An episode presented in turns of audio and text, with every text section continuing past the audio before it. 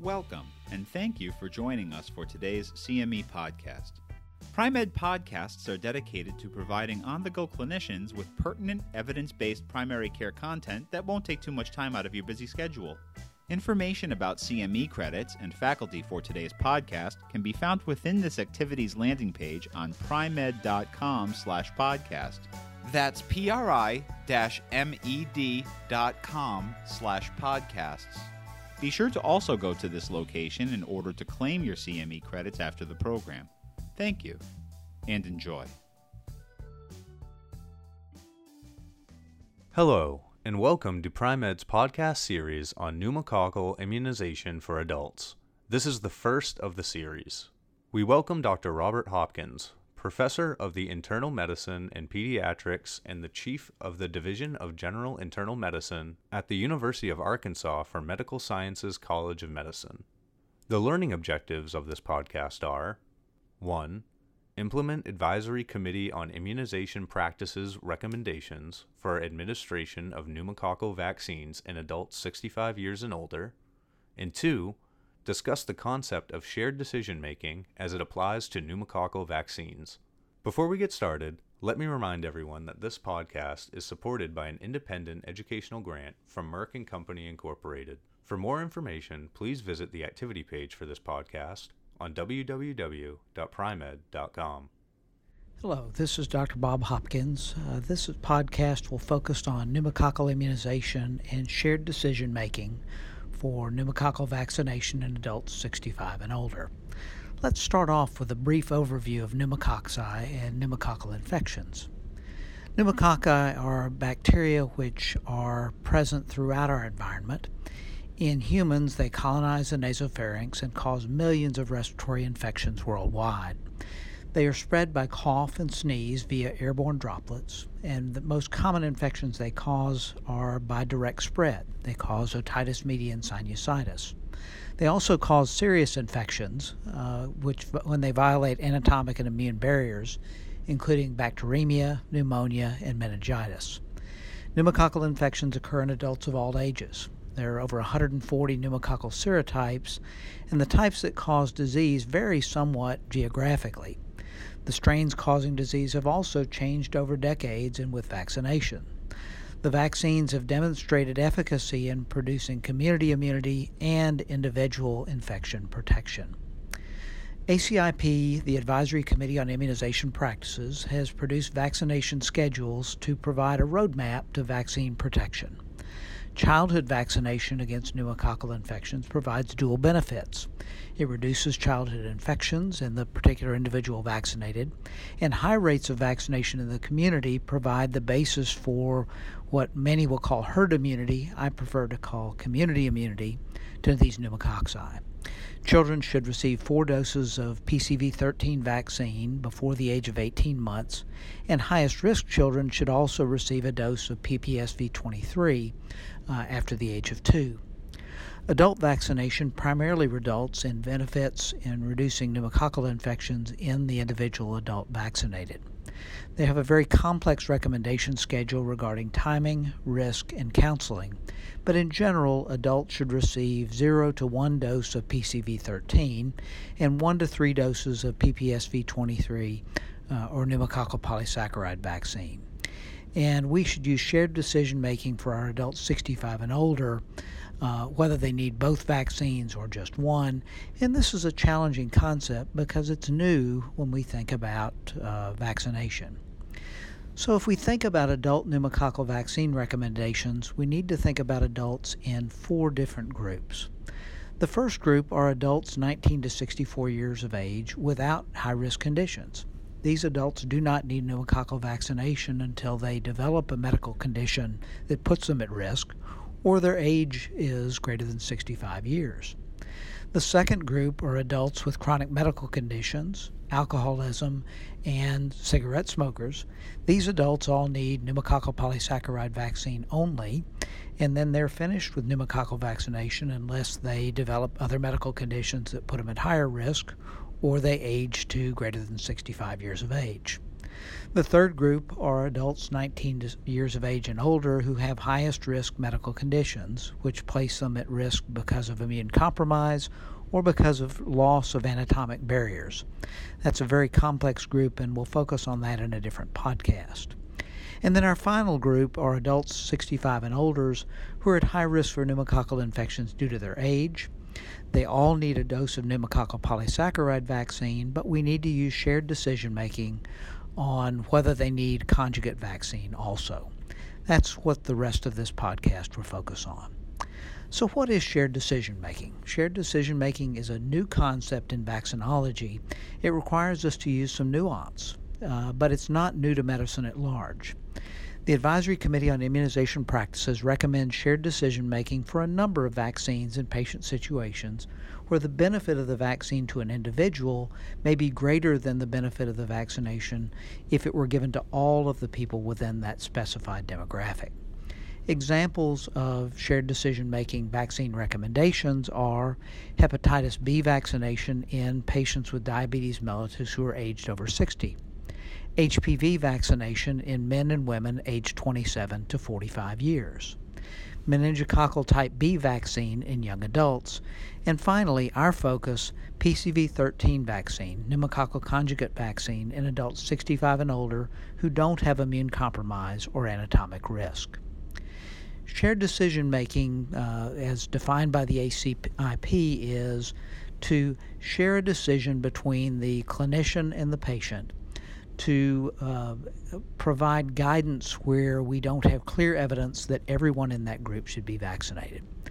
Unlike our routine catch up and risk based recommendations, shared decision making vaccinations are not recommended for everyone in a particular age group or everyone with an identifiable risk. Rather, we should use shared decision making to individually provide the patient with information and guide their decision whether they need this vaccine or not. The key distinction between our routine and catch up and risk based recommendations and shared decision making is the default decision to vaccinate. In those where we need to use shared decision making, we need to use some uh, uh, decision points with the patient. And generally, the advisory committee makes shared decision making recommendations when individuals can benefit from vaccination, but everyone in the group is unlikely to have population level impact. And the ACIP has provided the basis for this shared decision making for vaccines with this recommendation. So, why should we use shared decision making regarding pneumococcal vaccination? Well, the underlying facts are that all adults 65 and older should receive pneumococcal polysaccharide vaccine, PPSV 23, and that the shared decision making decision is around whether they also need the pneumococcal conjugate vaccine, PCV 13. We also know that when PCV 13 is given, you get better immune protection if you give PCV 13 before PPSV 23. We know that the rate of invasive pneumococcal infections in seniors 65 and older has declined with increases in childhood pneumococcal conjugate vaccination. We know that the combined strategy of using pneumococcal conjugate vaccine and pneumococcal polysaccharide vaccine in adults 65 and older, which we've implemented for over five years, didn't cause a further statistically significant de- decline in invasive pneumococcal disease rates. This is based on uh, data presented to the Advisory Committee on Immunization Practices in 2019. But some individuals may benefit because they have more than average uh, benefit with this combined strategy. Shared decision making facilitates the physician patient discussion and informed decision to give or not give PCV 13. So, what factors should we use in consideration uh, in the shared decision making decision? Well, first, has the patient already received pneumococcal conjugate vaccine, PCV 13, as an adult? If so, there's no indication to give further doses of PCV 13 to that adult. If they've not received PCV 13 uh, as an adult, then that's a consideration. Second, does this patient have risk conditions for invasive pneumococcal disease in addition to their age over 65? We know that risk based on medical conditions or immune compromise is at least additive if the patient has more than one high risk condition. Third, what is the local childhood pneumococcal vaccination rate? Is it average for the United States? Is it higher than average or is it low? We know that in cities and communities where the rate of childhood vaccination is low, that potentially there's going to be greater benefit to giving PCV 13 to older adults. And then finally, does this patient live in a communal setting, such as a long term care facility or assisted living? Or do they attend, uh, so to speak, an adult daycare? Patients who are in communal settings potentially have higher risk for invasive pneumococcal disease and may get additional benefit from PCV 13 in addition to PPSV 23. So let me put this uh, to you as an example. Let's picture in your mind uh, patient JR. He's a 65 year old man who lives alone. He's a smoker, he has COPD, and he has diabetes mellitus. He received the pneumococcal polysaccharide vaccine initially at age 55 uh, for these medical indications. The ACIP would recommend that we go through shared decision making regarding PCV 13 now that he's age 65. The, the considerations that I would present to JR is first that PCV 13 is safe and effective, and that the benefit is greatest if it's given before PPSV 23. We know that disease due to the 13 serotypes in the PCV13 is less than prior to pediatric use. We know that pneumococcal risk increases in patients with chronic medical conditions. He has risk factors of smoking, COPD, and diabetes mellitus in addition to age 65 and older. If we put all of those risks together, he has a very high risk for invasive pneumococcal infections as he ages additional risks that are not present in this gentleman. He's not in residential care. He potentially lives in an area with average childhood pneumococcal vaccination rates. And so, as I present this information to him, my recommendation would be that we at least consider giving PCV 13 because he's got multiple medical conditions uh, that put him at increased risk. After we've had the discussion, um, we then make a decision whether to give PCV 13 or not. In this case, uh, JR represents a patient I saw in my office recently. We decided to give him PCV 13. He got the vaccine, and we planned forward for his next visit that he'll get PPSV 23 a year later. The combination of both vaccines giving him maximal protection against pneumococcal infections. So, to wrap up our discussion, we have to recognize that adults 65 and older are at higher risk for invasive pneumococcal disease than younger adults without health conditions.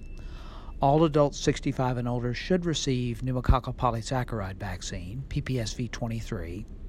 We need to implement shared decision making whether or not to give PCV 13 vaccine. And the important factors to consider in that shared decision making are prior pneumococcal vaccination history, underlying medical and behavioral risks for invasive pneumococcal disease, and it's important that we consider the quality of those risks as well as the number of risks, what the living situation is for that patient, and the childhood pneumococcal vaccination rate uh, in the patient's community.